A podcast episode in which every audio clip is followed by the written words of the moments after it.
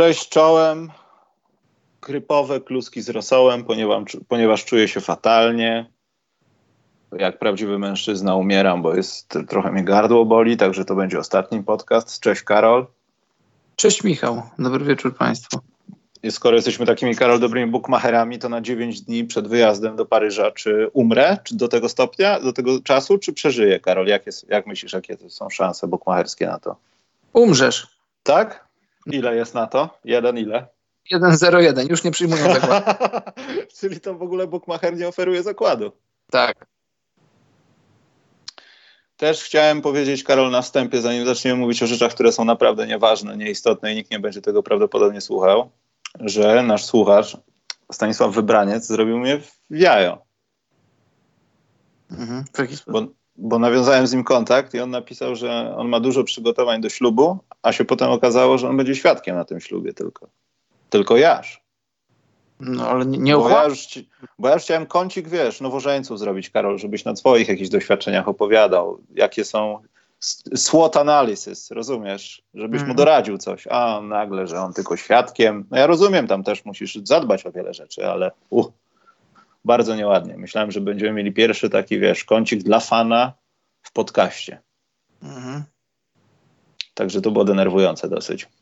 No ja już udzielałem, już offline, poza anteną udzielałem porad, jak wyjść z bukmacherstwa zaawansowanego.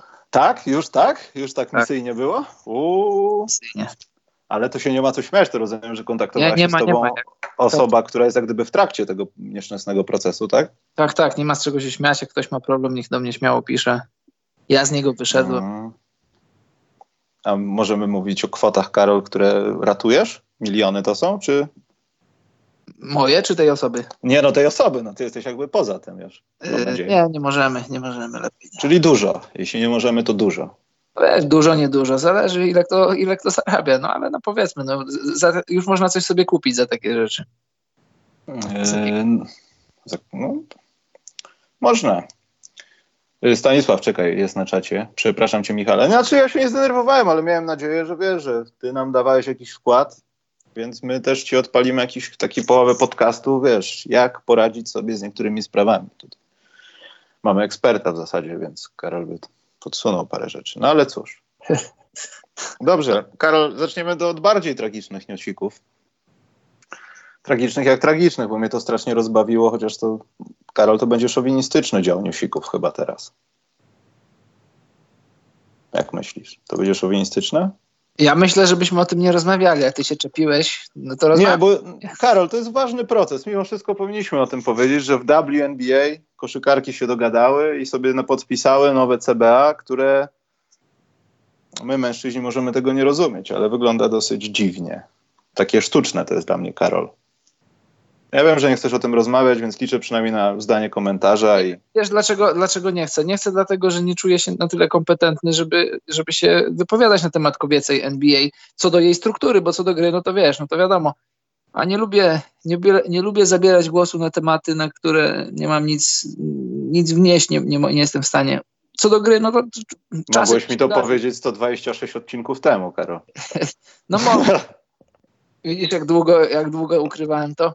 A jeśli chodzi o strukturę tych nowych umów, to wiesz, ja tego nie jestem w stanie czuć, bo nie wiem, jak było wcześniej. Wiem, mogę sobie przeczytać, jak liga wiązała koniec z końcem, jakie ma tam, powiedzmy, jakieś tam jeszcze zaplecze finansowe, skąd płyną pieniądze, jak tam ze sponsorami.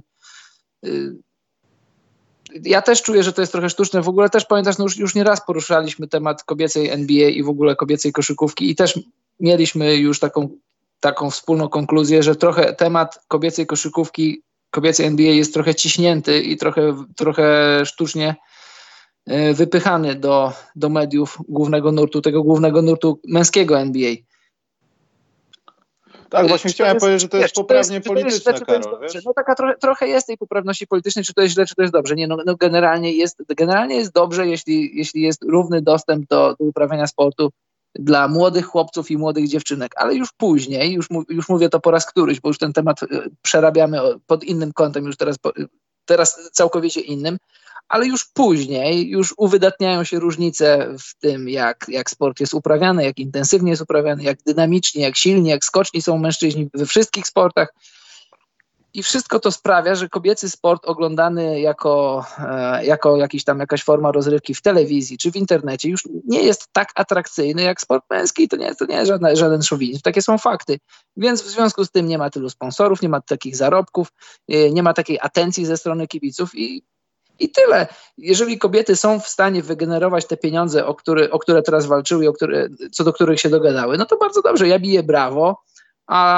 Ale generalnie nie oglądam. Jeśli mogę na żywo, mam możliwość na żywo, mówię na żywo, być w hali, coś obejrzeć, to czemu nie, ale no nie oglądam kobiecej koszykówki, bo po prostu nie mam na nią czasu. Dobrze, ja chciałem tylko, żeby dla ścisłości, no że wiadomo, jeśli chodzi o sprawę nowego CBA, no to zgodnie z oczekiwaniami panie wypracowały sobie podwyżkę. Tam chyba to jest uśrednione 30%, więc już tam wchodzą w grę milionowe kwoty. Są też sprawy, które są bardzo ludzkie, Karol, jak na przykład macierzyński. Tak. Że taka Skylar Diggins nie byłaby zmuszona do grania w ciąży, za co ją skrytykował mocno internet koszykarski, nie tylko sportowy, a potem się okazało, żeby nie dostała pieniędzy, gdyby zrezygnowała z gry, bo to nie było uściślone w tej umowie zbiorowej. Więc to też są niby ważne rzeczy, znaczy dla koszykarek na pewno. Tam są jeszcze jakieś sprawy przemocy domowej, coś tam, nie wiem. To też jest trochę wzorem NBA, bo w którymś CBA też chyba były takie wpisy dotyczące tego, co się dzieje po i dlaczego ma się tak nie dziać. Mhm. Natomiast jedna jest zagadkowa rzecz, Karol, dla mnie. Skąd będą brane pieniądze właśnie do wypłat na tego typu rzeczy? Jak macierzyńskie. No to jest właśnie dla mnie ciekawe. Więc jeszcze raz mówię, nie czuję się aż tak bardzo, w ogóle się nie czuję kompetentny, żeby się wypowiadać na temat kobiecej NBA.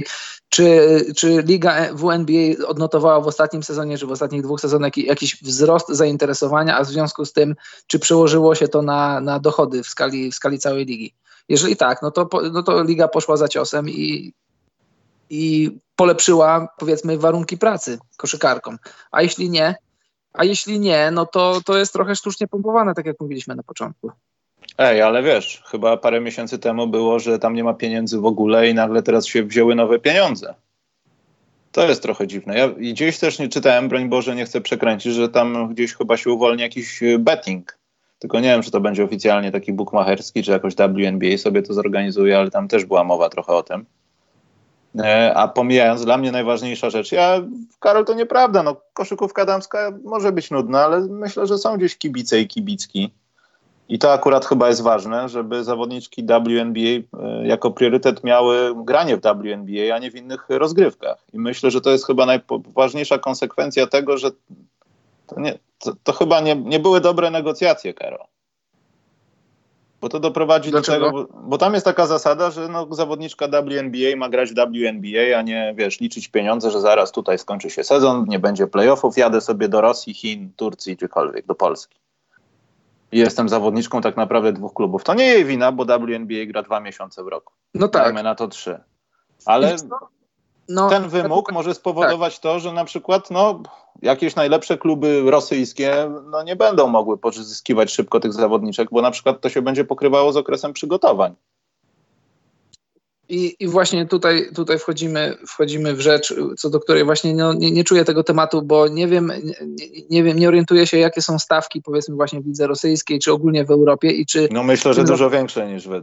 właśnie o to chodzi, czy im się po prostu opłaca, jeżeli na szali stawiasz dobrze, ktoś powie, że jeżeli nie wchodzisz do playoffów i jedziesz sobie gdzieś tam do Rosji grać w koszykówkę, to my cię nie chcemy, znaczy chcemy cię, ale ci nie wypłacimy. To ta kobieta mówi, okej, to do widzenia i ja sobie jadę do Rosji, mam was gdzieś, będę sobie grać sezon tam, bo zarobię dużo więcej. Nie wiem, czy tak jest. Tak mi się wydaje, że tak jest, że na ten moment jeszcze Europa jest pod tym względem silniejsza. To jest trochę odwrócenie sytuacji, którą mamy w NBA. Znaczy po prostu może tam jest, Karol, więcej grania i tam jest większy rynek pracy. To już nawet nie chodzi o to, że są jakieś kluby, tylko po prostu są. Bo w Stanach myślę, że też te organizacje półprofesjonalne dla kobiet, to albo ich nie ma, albo są jakieś wręcz marginalne. Pomijam NCAA, bo to jest wiadomo, inna bajka. Dobrze, kończąc ten temat, Karol, jeszcze taką jedną informację wyczytałem. To jest bardzo zabawne z kolei, że zawodniczki nie będą latały samolotami, bo tam też ktoś starał się wkraść, żeby czarterowe loty, wiesz, były rozpowszechnione, a nie tam w jednym klubie czy coś. Nie, Greta tutaj nie macza swoich lepkich paluszków.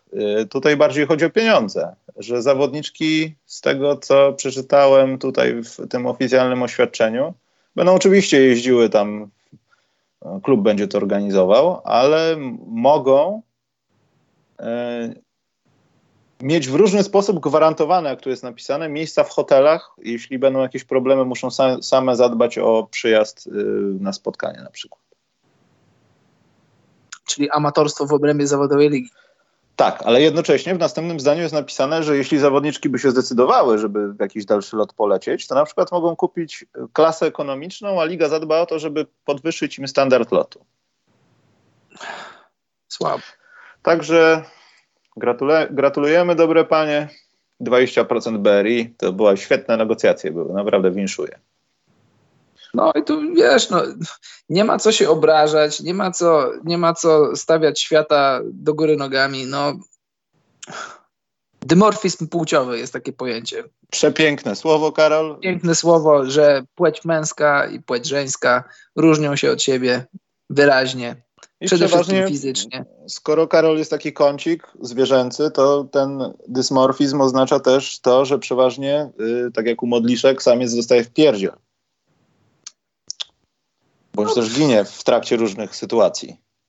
Tak, a tutaj jest akurat odwrotnie. No i no co zrobić? No, nie możesz, znaczy możesz próbować sztucznie pompować pieniądze do tej ligi, no ale nie na tym polegają ligi zawodowe, żeby je sztucznie pompować. One mają generować zyski od sponsorów, od kibiców, którzy pragną tego produktu. No a tutaj nikt nie pragnie tego produktu. Znaczy nie na tyle, na ile te panie chciałyby, żeby tak to wyglądało. No ale jak dla mnie, wiesz, no ciężko się postawić w tej sytuacji, czy, no wiesz, jesteś Amerykanką, grasz sezon, no w sumie sezon jest krótki, trwa tam 2 miesiące z kawałkiem, później sobie jedziesz do Europy sobie dograć. Wiadomo, że nie jest to komfortowe, no ale też, no, bycie koszykarzem zawodowym, ja uważam, że to jest zawód trochę uprzywilejowany, no bo miliony ludzi uprawia koszykówkę, a tylko nieliczni mogą nazywać to zajęcie swoją pracą. I pieniądze nie są małe, to są konkretne pieniądze i trochę pograsz tu, trochę pograsz tam i jesteś w stanie odłożyć sobie na bezpieczną emeryturę, więc no życzę wszystkim wszystkiego dobrego, ale nie ma sensu nawet się przyrównywać do NBA, bo to są 2 osobne sporty, mimo że no, generalnie ten sam sport, no, ale jak spojrzysz na jak to wszystko wygląda, no to najlepsza koszykarka w WNBA nie ma starcia z najgorszym zawodnikiem męskiej NBA. No. Dobrze, już zamykając, Karol, ten temat, ja chciałem, jeśli chodzi o newsiki, przejść tylko do jednej sprawy, żeby cię zapytać o jedną rzecz, w zasadzie o 2 rzeczy z newsików, bo i tak o tym pogadamy przy okazji naszej pogadanki o bieżących sprawach w NBA. Ja nie mam, Karol, dzisiaj na przykład złotego dzbana, więc go nie będzie. Ale może w tej wypowiedzi samoistnie jakoś wyjdzie złoty dzban. Natomiast przedtem jest pytanie od Stanisława. Jeśli mógłbym prosić o poradę Karola, jeśli chodzi o tańce, bo nie ukrywam, Travoltą nie jestem. Karol, jakąś choreografię możesz mu zaproponować? Musisz sobie przyswoić jakiś rodzaj walca. Walc tradycyjny albo walc angielski to są proste tańce, w których możesz dobrze wyglądać. Spodziewałem się, że powiesz nie wiem, no ale mów dalej. Widzisz. Ja sobie potrenowałem walc i do tego stopnia go potrenowałem, że później pytali, czy prowadzę szkołę tańca. Nie, żartuję. Żartuję, że pytali, ale moja rada jest taka, po prostu przygotuj sobie jeden taniec, bo wiadomo, że znaczy ty pierwszego tańca nie będziesz robił, bo ty się nie żenisz, więc no, ale mimo wszystko przygotuj sobie jakiś taniec i jeden taniec, no bo po co masz robić kilka, jak się nie czujesz w tym dobrze, przygotuj sobie jeden, czuj się w jednym dobrze, a potem jak już wiesz, impreza będzie się rozkręcać, ludzie będą mieli wypite, wtedy to już się nie liczą kroki, tylko czy trzymasz fason na parkiecie. Mam nadzieję, że Stanisław prowadził notatki. Moje rady. Dobrze, jednak to zrobię, Karol. To się będzie jednak nazywało, co nas wpienia. Bo mnie to w zasadzie wpieniło troszeczkę. 2 rzeczy mnie wpieniły. Jedna rewersowo, bo to będzie dobra rzecz, i wpienia mnie coś innego. Ale poczekaj, muszę zarządzić na naszej przepięknej infografice. Ty nie masz do co nas wpienia nic, Karol.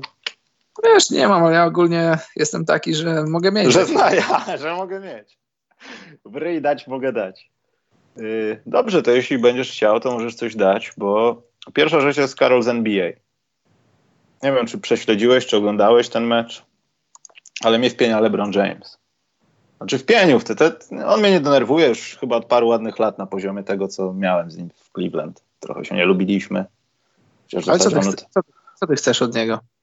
Nie podobało mi się to, w jaki sposób zachował się w tej sytuacji z Rickiem Carlisle'em. Wiesz, o czym mówię. No. Że LeBron żądał czegoś od sędziów, którzy nie byli zobligowani nawet już w tym momencie spotkania wykonać gwizdka w tą stronę, a jednak to zrobili. Że piłka została wyprowadzona i już sędziowie nie mogą przerwać tej akcji. A tu nagle piłka, dwa podania chyba i w połowie drugiego tego podania sędzia gwizdże i nagle dochodzi do tej rozmowy, czy przydałoby się review, czy coś.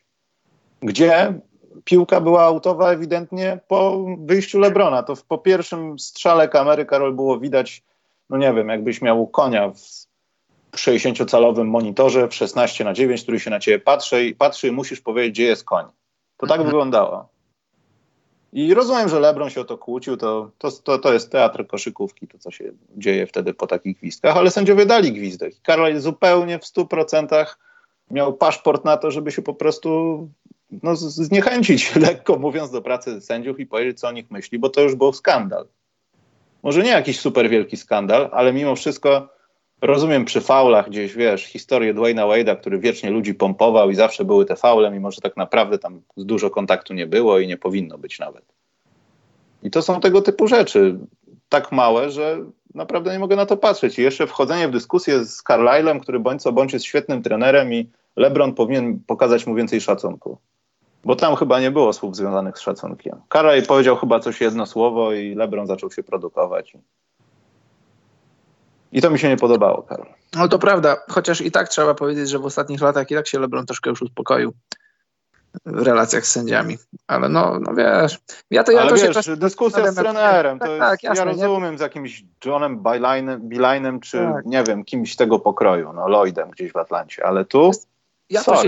Ja to się dziwię, bo tam w jakichś tam innych ligach zawodowych i w ogóle w niższych ligach, jak tam, wiesz, próbujesz walczyć o swoje posiadanie, to pokazujesz, nie, kierunek sędziemu, że twoja piłka, ale tutaj, nie, wiadomo, że to są odruchy, nawyki, że zawodnicy pokazują, ale czasami ewidentnie wychodzi piłka po czyichś tam dłoniach, po czym ten sam zawodnik pokazuje, że piłka dla niego. Przecież wiadomo, że to zaraz wyjdzie w review.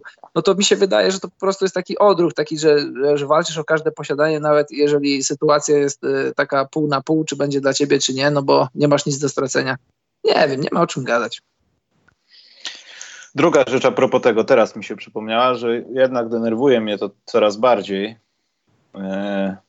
Może nie trzymanie się ściśle reguł i zasad i działanie trochę przez sędziów na pamięć w NBA, ale ja myślę, że powinni trochę zluzować, jeśli chodzi o to, że ktoś da nad kimś wsad i sobie pokrzyczy.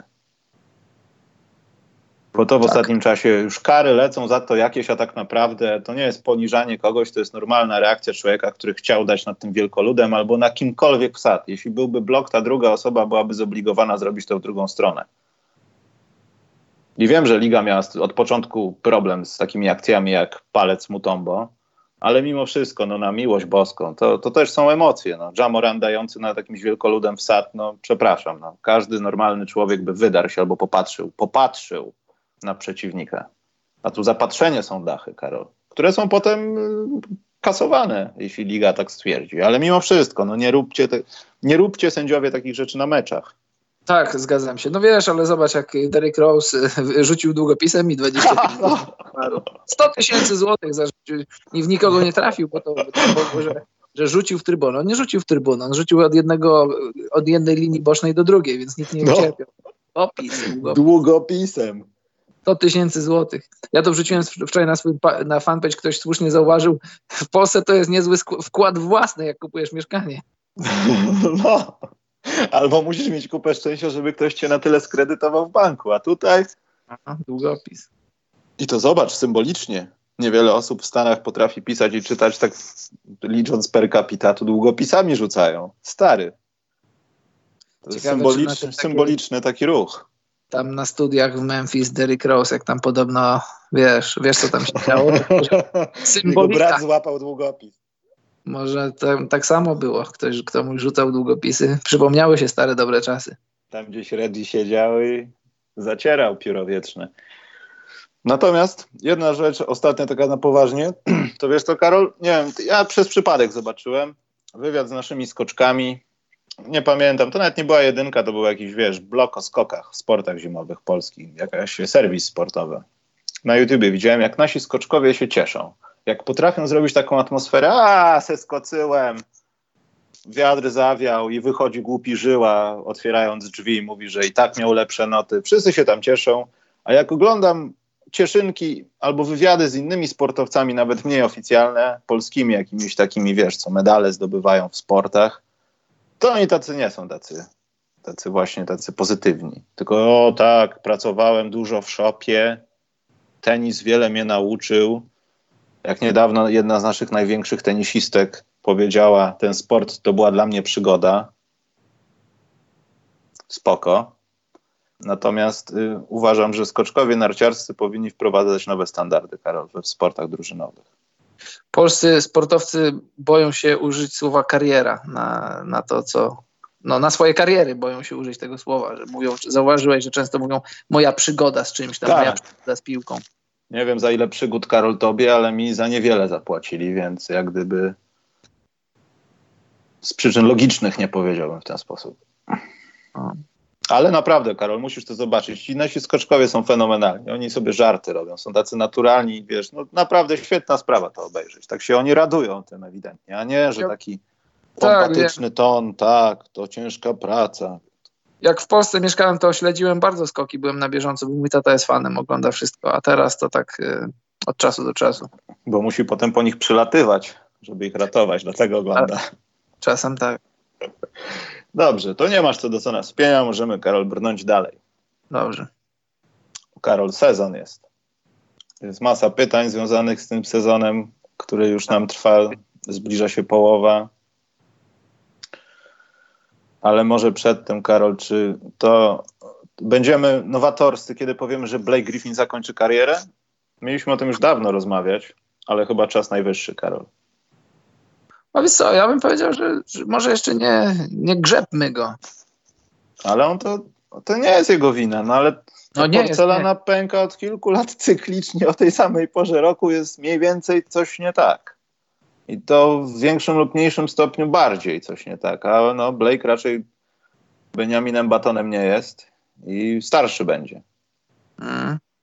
I ja nie chcę mówić, że to teraz będzie tak, że jak on wróci, to powie nie, ja się słuchajcie, nie poskładałem, bo myślę, że jeszcze w tych nogach jest trochę tego.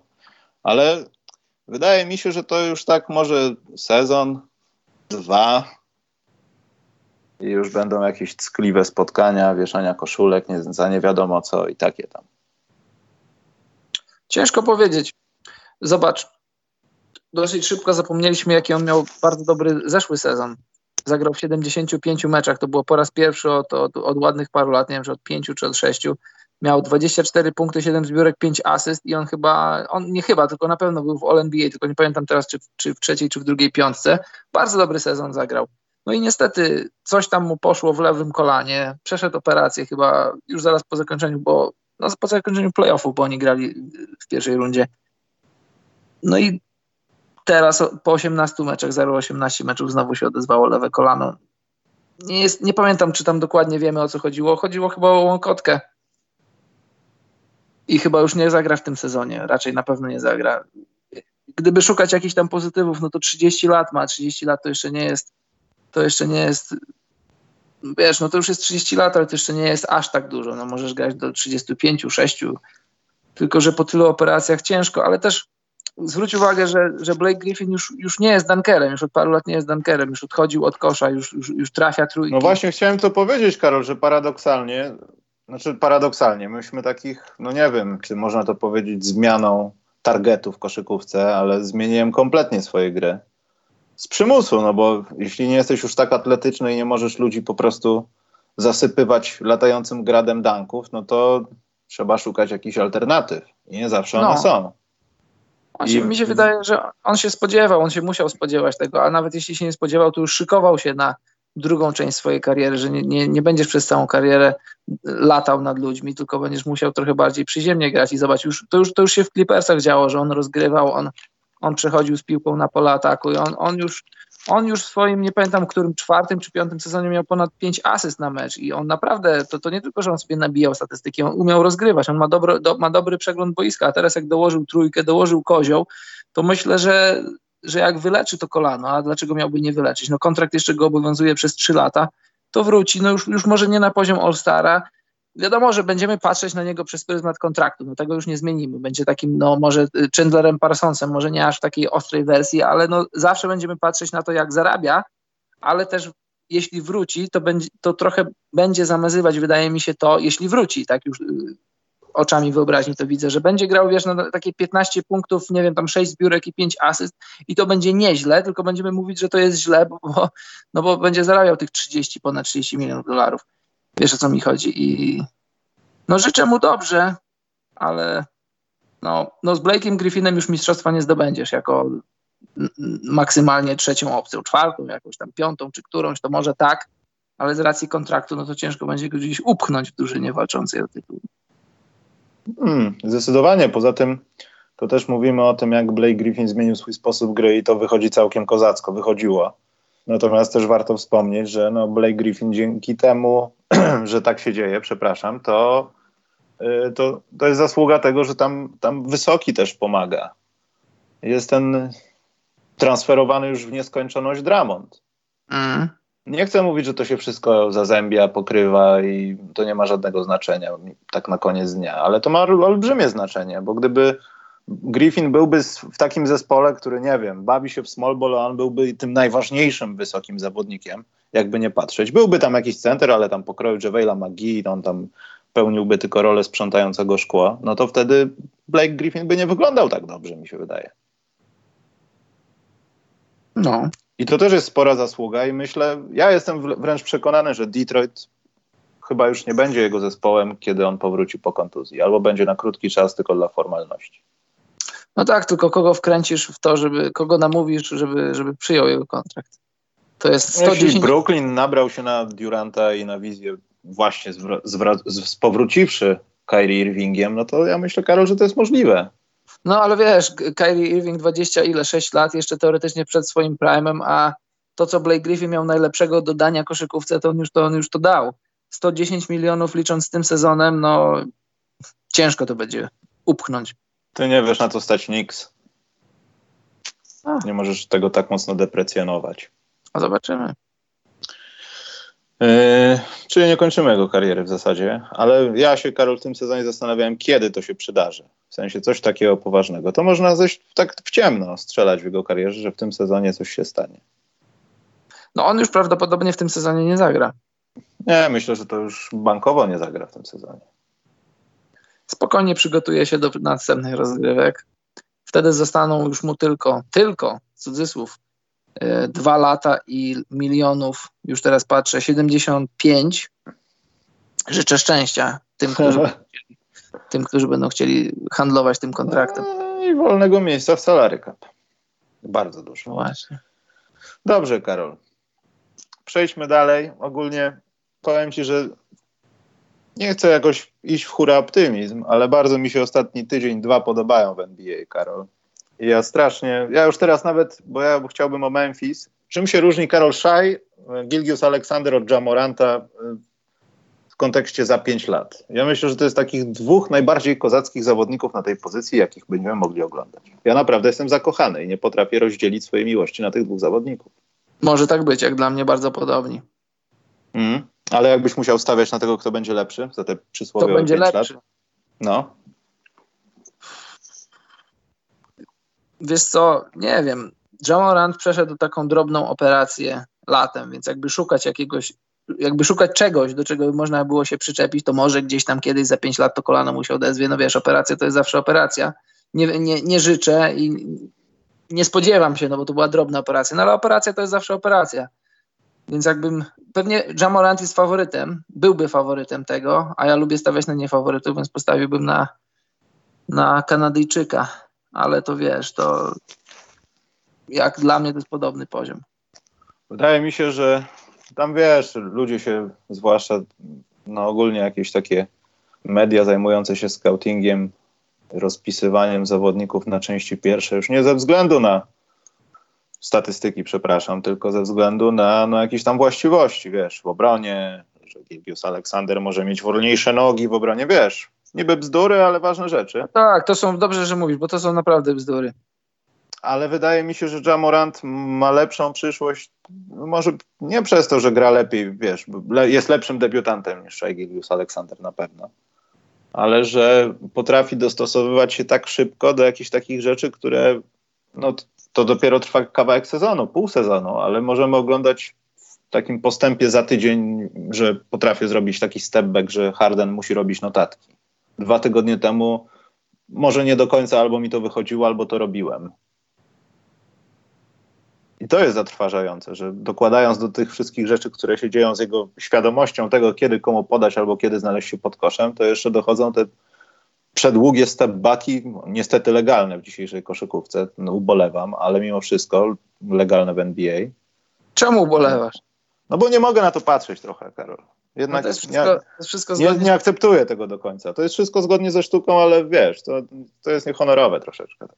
Nie Kiedyś to nie było step-backów, a teraz to są. Bo były za łatwe i dlatego... Nie, śmieję się, ale wiesz, chodzi mi o sam progres, o dostosowywanie się do warunków gry, no. Ja nie chcę wychodzić z jakimiś górnolotnymi porównaniami, ale najwięksi zawodnicy mieli kłopoty, żeby dostosować coś z sezonu na sezon. Just saying, Karol, to jest naprawdę dobry zawodnik. Natomiast Gilgeous-Alexander, myślę, że to, jeśli Oklahoma dobrze na tym popracuje, to naprawdę Clippers płaczą, jak patrzą, że on jest tam, a nie tutaj. Chociaż to wszystko musiało mieć swoją cenę, no wiadomo. No płaczą, nie płaczą, jak się zakończy ich sezon ten albo następnym mistrzostwem, no to będzie chusteczka na otarcie łez. Obaj mi się podobają. Co mi się w ich podoba grze? Decyzyjność, inteligencja, no wiadomo, też fizyczność, która temu wszystkiemu pomaga, ale zobacz, Ja Morant, debiutant w NBA, ledwie 35 meczów, a czasem jak go oglądasz, to ci się wydaje, że on już w NBA gra 10 lat. To jak widzi rzeczy, jak potrafi się nie zagotować. To jest ważne u debiutantów. Zobacz Garlanda i Sextona. Głowa boli, jak się na tych gości patrzy. Ci goście są, no przepraszam bardzo, to są, ja nic do nich nie mam prywatnie, ich nie znam, ale no, boiskowe tempaki. Przecież była taka statystyka, Sexton jest najbardziej blokowanym zawodnikiem w NBA. No gość czasem wydaje się, że robi dwutak, zamyka oczy i myśli sobie, no co ma być, to będzie. Morant i Gilgeous-Alexander są odwrotnością tego. Naprawdę inteligentni faceci, dobrze się ich ogląda i no wiesz, możesz być mądry, a nie mieć fizyczności. Oni mają wszystko, cały pakiet. Nie podoba mi się, Karol, to, że szkalujesz Dariusa Garlanda, bo to nie jest jego wina.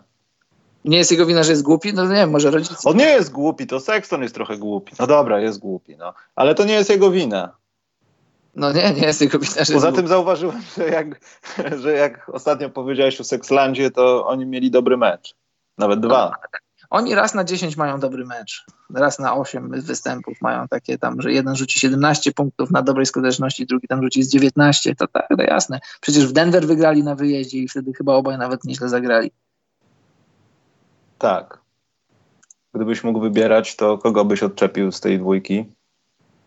Z Cleveland kogo bym wyrzucił? No, ja bym chyba Garlanda chciał zachować. Ja bym obu szukał wymiany z drugim. Reformowalny typ. No słuchaj, no wiadomo, że... Dokładnie, Paweł Mirek dobrze napisał, Garlandowi dajmy więcej czasu. Jasne, poza tym pamiętaj, Karol, Kozacką miał kontuzję, jeśli chodzi o zawodnika niskiego w NCAA. Może to jest z tym kłopot. Poza tym z Sextonem niewątpliwie to jest jakiś, nie wiem, co za debil wymyślił taką rotację, ale to jest jak dla mnie trochę logjam. Ja wiem, że jednemu bardziej pasuje 1, drugiemu bardziej 2, ale mimo wszystko oni są identyczni. Tak, to jest prawda, tylko że... No, Więc daj 2 piłki albo posadź któregoś na ławce, nie grają w papier, kamień, nożyczki, cokolwiek, no stary. Nie oceniajmy całej kariery przez to, jak ich wyglądają pierwszy rok czy 2 lata, no ale zobacz, tutaj masz Moranta, pierwszy sezon i już wiemy, że chłopak jest mądry i będzie tylko lepszy. No ale to jest inna półka, myślę, inna półka, Karol, nie możemy porównywać. Jasne, no to pytanie, co Cleveland chcą zrobić w najbliższych, jak rozmawiamy, w najbliższych 5 latach? Gdzie oni siebie widzą w najbliższych 5 latach? No ja na ten moment... Przede wszystkim, przepraszam, to nie dawać tobie akredytacji, skoro uruchomiłeś tą burzę wiralowym nagraniem. To pierwsza rzecz, którą bym zrobił, będąc w frontopisem. Może mi na koniec końców Kevin Love podziękuje, bo była burza i będzie transferek. Tak, będzie. No, już to widzę. Pytanie, gdzie Cleveland chcą być w najbliższych 5 latach? No bo ja tego na ten moment nie widzę, no ale oczywiście to się może zmienić. Zobacz, kto? Chancey Billups. Tak mi tutaj teraz pierwszy z brzegu. Zobacz, tułał się po lidze, w końcu został, zdobył mistrzostwo, był MVP finałów. No to jasne, może i kiedyś Colin Sexton będzie MVP finałów, nie wiem, teraz nie wygląda jak MVP, teraz wygląda jak MVP drugiej ligi w Rumunii. Dobrze, bo już rozmawiamy o Cleveland, ja nie chciałem nawet zaznaczać tej drużyny na mapie NBA. Natomiast patrzę dalej w kontekście Memphis, że teraz to po tym meczu z Houston, Karol, to już mi wszystko jedno, nie tankują. Potrzebny był mi tydzień, żebym do tego dojrzał jakoś. Trudno, niech się dzieje. 19-22 to będzie plus przed meczem gwiazd, tak mi się wydaje. Mhm. I ja cofam to, co powiedziałem. Trudno. Jeśli to jest nawet kosztem San Antonio, nie wiem, niech kogoś innego wrzucą z playoffów. Ja chcę zobaczyć Memphis Grizzlies w tegorocznych playoffach. I Ja Morant już dostał nagrodę najlepszego debiutanta. 22 wraca Zion bodajże. Tak. Niech wraca. On już nic nie zrobi. No nie mów hop. Nie, co zrobi? Co zrobi? Przyciągnie Nowy Orlean do playoffów? To zrobi, co zrobi, ja nie wiem. Nic nie zrobi. Ja Morant for life, Karol. No, nie, fajna była historia, jakby weszli do playoffów i widać już teraz, nie wiem czy ewidentnie, ale widać, że bo już mówiliśmy ostatnio, że jeśli oni spadną poniżej 6 piku, to wtedy pik idzie do Bostonu, ale widać, że oni mają to gdzieś i bardzo dobrze. Mają taką młodzież, jaką mają. Mają też Valanciunasa, który jest taki trochę, już wychodzi z bycia młodzieżą, ale nadal jest młody. Ile ma? 27 lat chyba. Skład jest całkiem ciekawy i może w końcu Andrzej Godola zechce się przebrać, przyjść, pograć z tą drużyną. No właśnie, gdzie jest Andrzej? O, zapomnieliśmy o nim. On cały czas się tuła gdzieś po ulicach Los Angeles, nie wiedząc, gdzie chce być. Właśnie. A tymczasem, gdyby był w Memphis teraz, nie wyszedłby na idiotę. No. To jest rzecz, którą moim zdaniem liga powinna się zająć, że są zawodnicy na wysokich kontraktach i powiedzmy Memphis powiedzieli, że nie ma problemu, możesz z nami nie grać, bo wiemy jaka jest sytuacja, szukamy wymiany z twoim udziałem. No ale nie chodzi mi o pieniądze, tylko chodzi mi o w ogóle sam fakt, sam wizerunek tej sytuacji, taki, wiesz o co mi chodzi, że szukamy wymiany z tobą, ale chociaż przyjdź, trenuj z nami, pogadaj, przekazuj doświadczenie, a nie, że sobie siedzisz nie wiadomo gdzie, a czeki spływają. Czekaj, musiałem czat ogarnąć, bo się działo wiele rzeczy. Do co nas wpienia? Zapomniałem dodać jednej rzeczy. No cóż, to może w pytaniach to poruszę. Natomiast co ja chciałem powiedzieć? Zauważyłeś, Karol, na pewno, że trwa dyskusja odnośnie Milwaukee Bucks.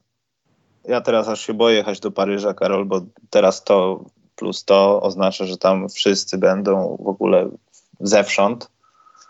I będzie strasznie dużo ludzi i to będzie straszne.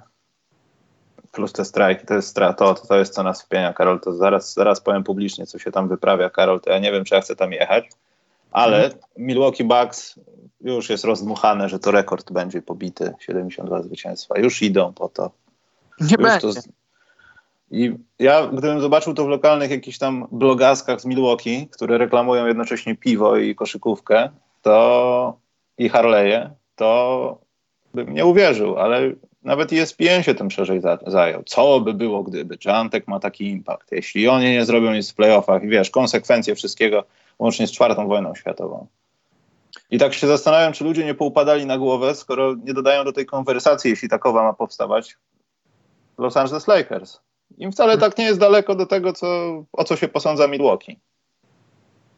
A paradoksalnie może to być 65 zwycięstw, 68, nawet 70, jak Bóg da. Wiesz.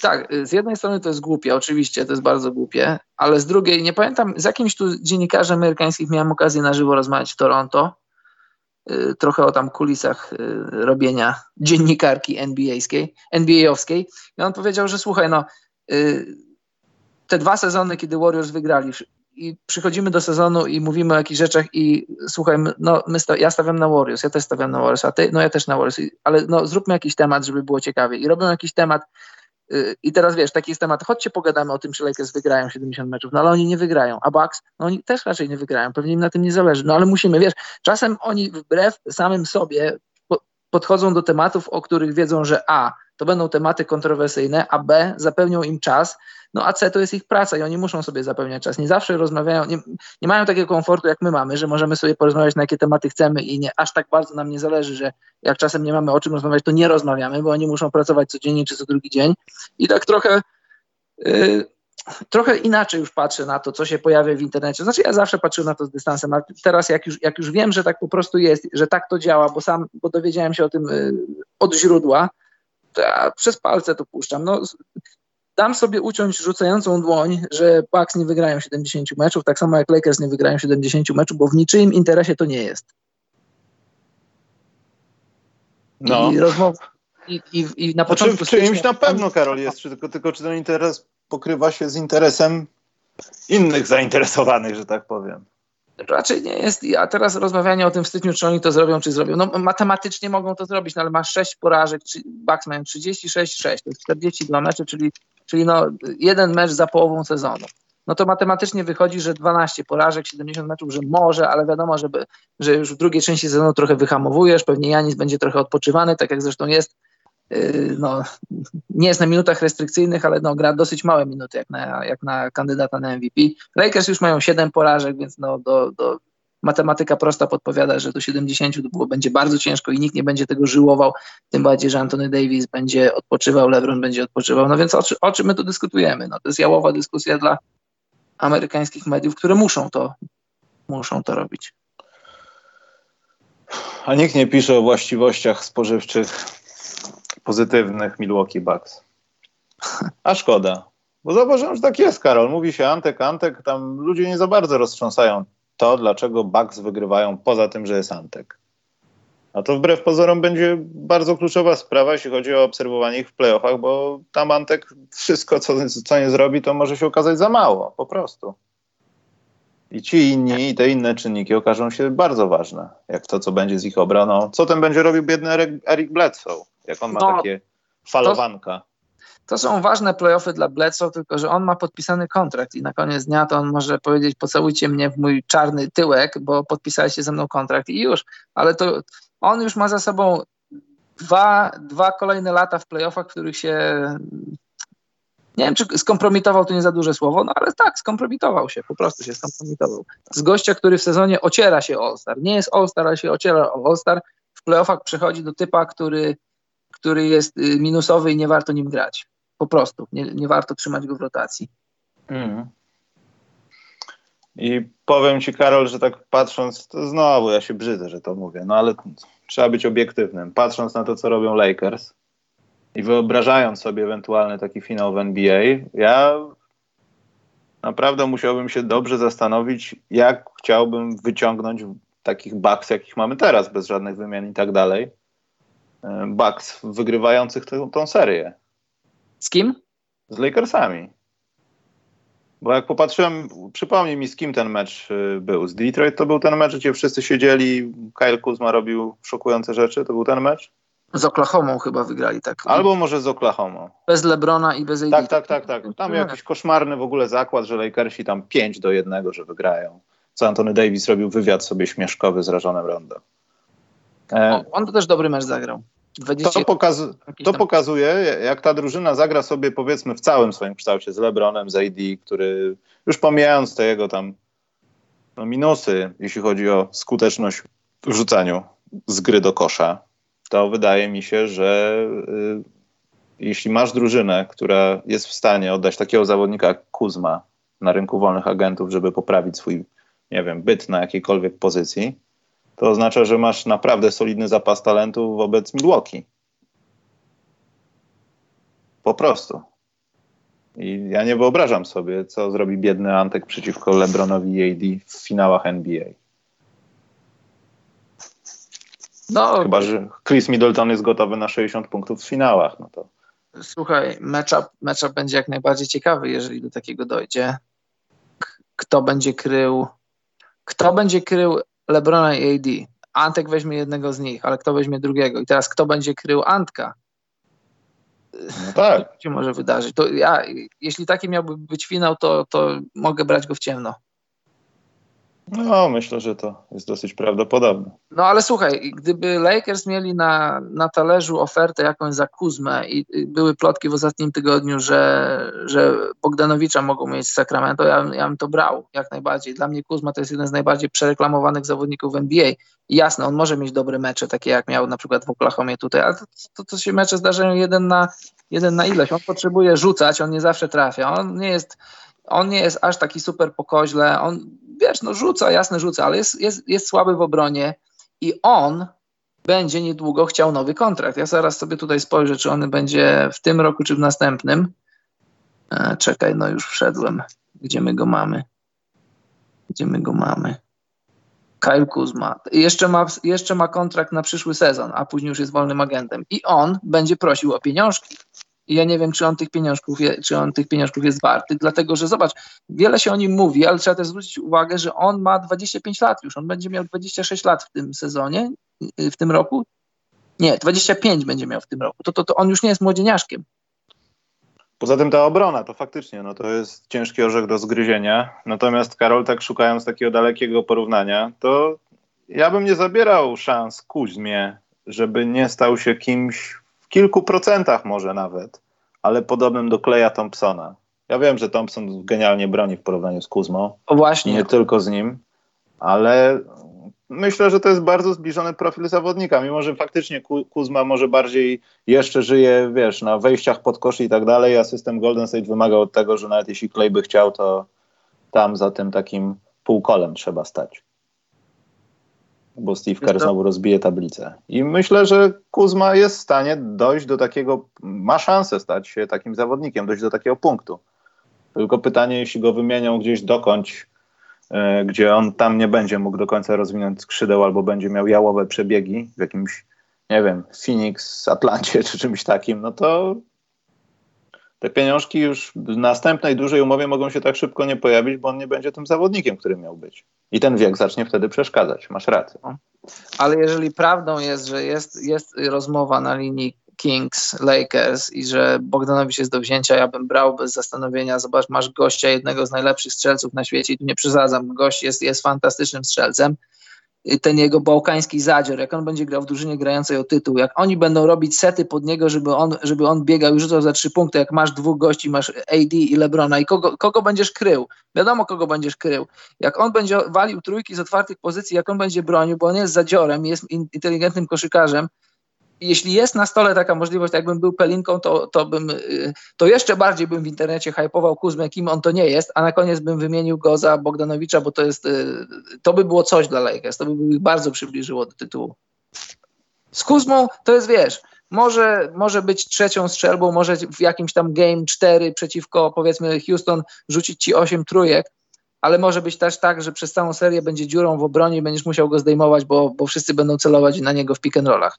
I tym 5. zawodnikiem będzie Dwight, Karol, i to będzie taka kwintesencja tego, że ten świat koszykówki dzisiejszej, który jest wyzbyty rzutów osobistych, bo się nie wchodzi pod kosz, wyzbyty zbiórek na szkle, bo nie ma czego zbierać, bo albo są dalekie i ludzie z obwodu sobie dają radę, albo skrzydłowi, niscy, cokolwiek, albo już to nie wymaga masowania, okaże się najbardziej profilem, najbardziej takim potrzebnym, żeby zdobyć tytuł. Mhm. Bo wyobraź sobie sytuację, kiedy faktycznie ten Bogdanowicz jest w momencie, kiedy jest LeBron, jest AD, jest Dwight i powiedzmy, nie wiem, no mamy kogoś na 1, niech będzie sobie Rondo. To nie dość, że jesteś w stanie dobrze ustawić się w spacingu, 2, jesteś w stanie zrezygnować z tego spacingu, kiedy Howard ma, nie wiem, kogoś mniejszego na sobie i może wejść pod kosz. Osobiste trafi jakieś. A ty jednocześnie szybko możesz wrócić do kontry. Jeśli wszyscy będą wystawieni, wiesz, jakieś 5-0 i wracają, no to ja życzę powodzenia komuś, kto będzie chciał sobie kontrę uruchomić. Mhm. Tak. To na Ojomie można się obudzić, obejrzeć sobie resztę finału w powtórce. To tak powinno się skończyć. #Andrzej Gudala. Także wydaje mi się, że to chyba jest, to też najsmutniejsze, że to jest jedyny ciekawy cel tego rocznego, domykającego się niedługo okienka transferowego, Karol. A myślę, że coś ciężkiego będzie, jest za cicho. Co będzie ciężkiego? No coś dużego się wydarzy. Zobacz, od wymiany wakacyjnej Westbrooka do Houston wydarzyła się tylko jedna wymiana. No ale Karol, co ona oznacza dla tego zespołu? Wszyscy mówią, że to wina Clarksona, niełatwego terminarza, że jest 10-0 i... Nie, powiem ci, zobacz, ja trochę obśmiałem Clarksona. Moim zdaniem on był, on się nie pokazał. On się, pokazał się, ale się pokazał bardzo źle, ale pomyliłem się i cieszę się, że się pomyliłem, bo dobrze widzieć ludzi dobrze grających w koszykówkę. Z Clarksonem jest to, że on jest samolubem, jest psem na punkty, tylko że ja mam takie wrażenie, że jak jest w jazz w tym takim systemie, on zdaje sobie sprawę z tego, że to jest system i czasem ja mam takie wrażenie, że on się łapie na tym, że kurde, rzuciłbym sobie, ale nie, podam.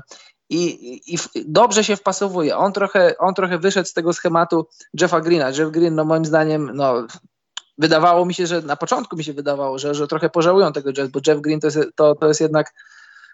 Jeff Green to nie jest nie wiadomo co, ale Jeff Green to jest gość, który, po którym może się spodziewać jakichś tam rzeczy. A tutaj może właśnie Jazz potrzebowali trochę takiego kontrolowanego szaleństwa od Clarksona i to mają. Nie można chłopakowi zarzucić, że mu brakuje pewności siebie, że mu brakuje atletyzmu, bo mu nie brakuje, a dobrze kierunkowany pod dobrym trenerem w dobrym systemie, kwitnie i niech kwitnie.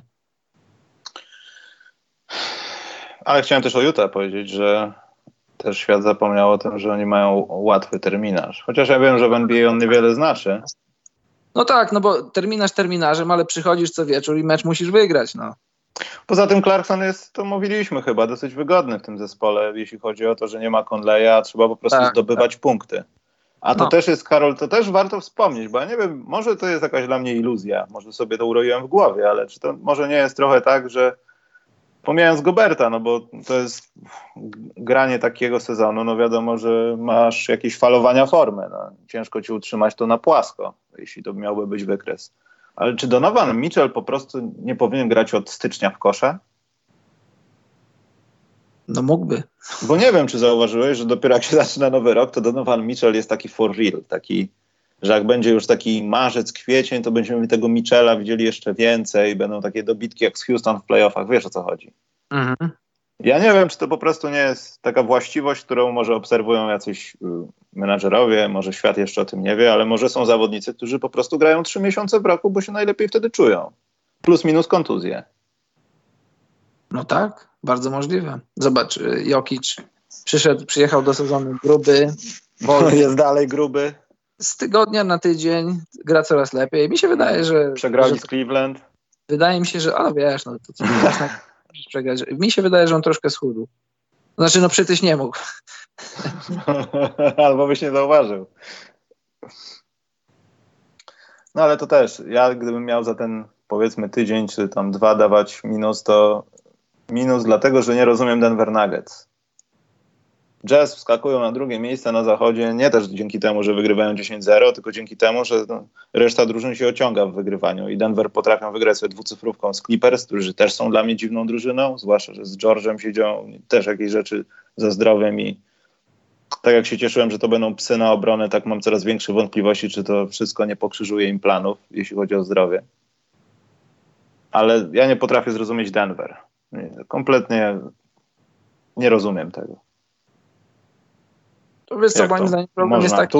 I to trwa cały sezon, Karol. Tak. Po prostu jest młody skład, w którym brakuje weterana, który złapałby za mordy, przepraszam, że tak mówię, młodych chłopaków i powiedział, spokój teraz cisza, skupmy się i grajmy. Tego brakuje w Denver i też brakuje trochę drugiej strzelby, bo Jokic, Jokic nie będzie grał 40 minut, nie będzie 40 minut atakował. Musisz mieć gościa, który będzie go odciążał i najgorsze jest to dla Nuggets, że Jamal Murray już jest podpisany, już mu uwierzono, zaufano, że będzie tym drugim. Pieniądze ma jak najbardziej gwiazdorskie, a pytanie, czy... też nie oceniajmy po połowie sezonu, bo to nawet dla Denver to jeszcze nie jest połowa sezonu, żeby już oceniać, czy ten kontrakt się sprawdza, czy nie. To jest jeszcze daleka dyskusja, ale dyskusja jest taka, że Jamal Murray nie gra dobrego sezonu teraz, w tym momencie, a tego brakuje. Już nie mówiąc o Garym Harrisie, który też po podpisaniu kontraktu to już ma chyba 3. kolejny sezon, w którym zalicza regres ofensywny, bo w defensywie jest całkiem jeszcze niezły. Sam jeden Millsap, może on jest trochę za cichy w szatni, ale ja bym tutaj szukał, że to nie jest jakieś tam, nie ma jakiegoś tam raka, nie widzę jakiegoś raka w składzie, nie widzę jakiegoś wielkiego problemu, tylko trochę może brakuje, takiej no, takiego silnego charakteru w szatni. Wiesz, ale to też nie jest tak, że to Denver jest pozbawiony tej nieregularności i jakichś takich rzeczy, no bo nie wiem, no przykład Portland, to jest duża nieregularność. W porównaniu z Denver, to tam nie ma w Denver kłopotów żadnych, że tam z Cleveland, tak jak mówisz, to nikt nie myśli o takich rzeczach. Ważne, żeby wygrywać z konkurencją, którą ewentualnie spotkamy w playoffach, powiedzmy, albo z plusowymi, dobrymi drużynami. No. Bo jeśli chodzi o to, co się dzieje w Portland, to Damian Lillard coraz bardziej przegląda mapę stanów USA, wydaje mi się. A myślę, że nie. Nie, ja bym się wkurzył na jego miejscu. Ale co tu się wkurzać? Jeśli się wkurzać, to na co się można wkurzać? Wiadomo było przed sezonem, że odejście skrzydłowych to będzie problem i też wiadomo było, że ciężko jest jechać na plecach dwóch obrońców. A po trzecie to Lillard gra nieźle, ale nie rewelacyjnie. McCollum też gra nieźle, ale też nie rewelacyjnie. To nie jest forma, którą na przykład mieli w playoffach, to nie jest forma, którą mieli w ostatnim sezonie. Ja tutaj ja ich nie winię o to, bo to struktura drużyny jest taka, a nie inna i to nie jest drużyna ułożona teraz pod to, żeby Lillard z McCollumem mogli błyszczeć. Raczej jest odwrotnie. To ich się ochlapuje błotem, a potem się mówi, jak wy nie potraficie czystości utrzymać. Melo wiesz, no Melo zbawcą nie jest, ale Melo gra, moim zdaniem gra nieźle. To nie tutaj szukać problemów Blazers. To fakt, to też trochę inna skala jest problemu, no, nazwijmy to. Zobaczymy, jak Zach Collins wróci i kiedy wróci. Zobaczymy, jak będzie Nurkic wyglądał, jak wróci. No, to była makabryczna kontuzja. Wiadomo, wiesz, po kontuzji Gordona Haywarda wiemy, że takie rzeczy to potrzebują raz dużo czasu, żeby wrócić, a jak już wrócisz, to potrzebują czasu, żebyś tak biologicznie wrócił siłę w tej nodze. No nie można spodziewać się po Nurkiczu cudów, ale Zach Collins, no wiadomo, że to był bark, nie pamiętam czy rzucający, czy nie rzucający, ale od niego będzie dużo zależeć. Od jego formy. Właśnie sobie, Karol, przypomniałem, że po ostatnim podcaście mieliśmy dziurę, w sensie jak zwykle wieczorem wybuchła jakaś wiadomość, chyba to było tego samego dnia z Embidem. Mhm. I tak pewnie to się w pytaniach pojawi, więc w zasadzie kończąc ten wątek tego sezonu, bo zaraz będzie kącik bukmacherski. O, właśnie Donek musi wpaść, bo jest Donek offline'owy od Łacha. Kimkolwiek był Łacho, to zaraz będzie. Jeśli chodzi o Filadelfię, wiesz, taka Minnesota na przykład. Tam już dowody świecą jak ściany w Czernobylu, że coś jest po prostu nie tak. No jest Towns na boisku, to rzucają, nie bronią. Schodzi, jest na odwrót. Coś jest no yes. Tak, i wydaje mi się, że Filadelfia razem z Minnesotą mogą być faktycznie jakąś taką ośrodkiem tych takich największych nie tyle plotek, co po prostu już de facto transferów. Ja nie chcę szukać transferu dla Embida czy dla Simonsa, ale wydaje mi się, że na przykład Filadelfia już może być na takim etapie, że nie to, że są po prostu zdegustowani, że to znowu kontuzja i znowu coś się dzieje, ale że to może komuś zadzwonić w głowie, że to może jest taki czas, żeby się zorientować przynajmniej. Bo wydaje mi się, że Minnesota, jeśli by Towns wypłynął teraz w transferze jakimś, to chyba bym bardzo nie był zdziwiony. Tyle tylko bym dzwonił do ciebie po nocy, że robimy hot take. No to może bym był zszokowany. No. Ale lekko. No wiesz, to co... Nie, mów. Nie no, to co by miało się wydarzyć potencjalnie w Minnesocie, to nic mnie nie zdziwi, bo ta drużyna donikąd nie idzie. Wydawało mi się, tobie też się wydawało, nam się wydawało na początku sezonu po 10 meczach, że tam może zaczęły kiełkować jądra u Wigginsa i Kata, ale to chyba było ostatnie podrygi wiosny. To było uczulenie po prostu. To było uczulenie niestety, a w Filadelfii, ja powiedziałem wcześniej, trzymam się swojego zdania, że ja tej drużynie, temu projektowi, muszę dać przynajmniej jeden rok. Zainwestowane pieniądze w Harrisa, nie jestem jego fanem, ale jak już ma zapłacone, to niech gra. Zainwestowane pieniądze w Horforda i być może, wiesz, oni jak są wszyscy zdrowi, to być może, raczej to tak wygląda, że że to jest zły fit, no bo masz Ala Horforda, który całe życie chciał być czwórką, ale całe życie grał na piątce, a teraz jak może grać na czwórce, to jest przyzwyczajony do tego, że grał na piątce całe życie, a masz Embida, który gra na piątce i... multiinstrumentalista taki. Tak, no i masz Simonsa, który w ogóle nie pasuje całkowicie do tego wszystkiego, ale powiedziawszy to wszystko, jak zwolni się tempo, jak będą play-offy, jak będziesz miał sytuację, w której... nie wiem, czy który się zdecyduje wchodzić z ławki, ale tak będzie można szafować składem, że Embiid dostaje odpoczynek na piątce, wchodzi Horford na piątkę i jakościowo nie tracisz nic, szczególnie w obronie. I tym może Philadelphia zabijać w playoffach. A teraz, tak jak ja powiedziałem kilka razy, oni sobie przebimbają ten sezon, bo 6. miejsce, paradoksalnie to nie jest złe miejsce, bo wtedy unikasz Milwaukee w drugiej rundzie. W drugiej rundzie ewentualnie trafiasz sobie na Boston, a oni mają fantastyczny matchup na Boston. Boston nie śpi po nocach na matchup z Filadelfią, więc gdyby tak się miały zacząć playoffy, jak na ten moment to wygląda, to Filadelfia, myślę, że to byle nie Milwaukee w drugiej rundzie, a jeśli będzie to Boston, to oni to biorą, i więc nawet to 6. miejsce to nie jest problem. I tak te rozgrywki moim zdaniem będą wyglądać. Oni sobie przebimbają te rozgrywki, czy do top 4 dojdą, czy nie, to nie jest aż takie ważne i zobaczymy po sezonie, jak to będzie wyglądało. Czy ta formuła faktycznie się nie sprawdza, czy będzie trzeba próbować kogoś pchnąć, Harrisa, czy nie wiem, czy już Ala Horforda, czy może szukać wymiany z kimś wielkim, Embidem czy Simonsem. Poza tym to też, wiesz, to jest tak rzucone, że to jest taka wielka rzecz, a reawulacja, czyli potwierdzenie tego wszystkiego, Boże, dzisiaj przez to gardło nie mogę powiedzieć słowa normalnie, to, nie wiem, 2 tygodnie tam są chyba, więc to też nie będzie jakiś zakańczacz sezonu z angielska, więc może nie przesadnie trzeba płakać, ale to jest chyba tak, że to siedzisz we front office i jak słyszysz coś takiego, Jezu, no dobra, to może dzisiaj zmienię ten samochód, wiesz. Ciekawe z Embidem, że ta informacja jest, że on, no bo on przeszedł regularną operację, że on będzie po tygodniu albo 2 przebadany. To takie trochę dziwne, no przebadany będzie. A co znaczy, że będzie przebadany? No kiedy zagra, bo przebadany... Czy mu się może zrosło dobrze. Tak, będzie przebadany, a zagrać może za pół roku. No, dziwna informacja. Na ile to była poważna operacja, czy się udała i w ogóle, no... Może nie śmierdzić sprawą pozaboiskową. Kto wie. Dobrze, Karol. Kącik bukmacherski, ale przedtem daję Donko od Łacha, bo on dał przed programem, a ja jeszcze nie włączyłem. Z okazji połowy sezonu. Właśnie chciałem tutaj powiedzieć, że właśnie, Karol, musimy powiadomić o niektórych rzeczach, że no nie wiem, jak to będzie czasowo w przyszłym tygodniu z programem, ale mam nadzieję do przyszłego tygodnia zmienić telefon na system operacyjny, w którym można odpalić OBS-a, bo na Androidzie chyba można, Karol, więc może z Paryża będziemy robili jakiegoś delikatnego. Nie może, tylko musimy. Musimy.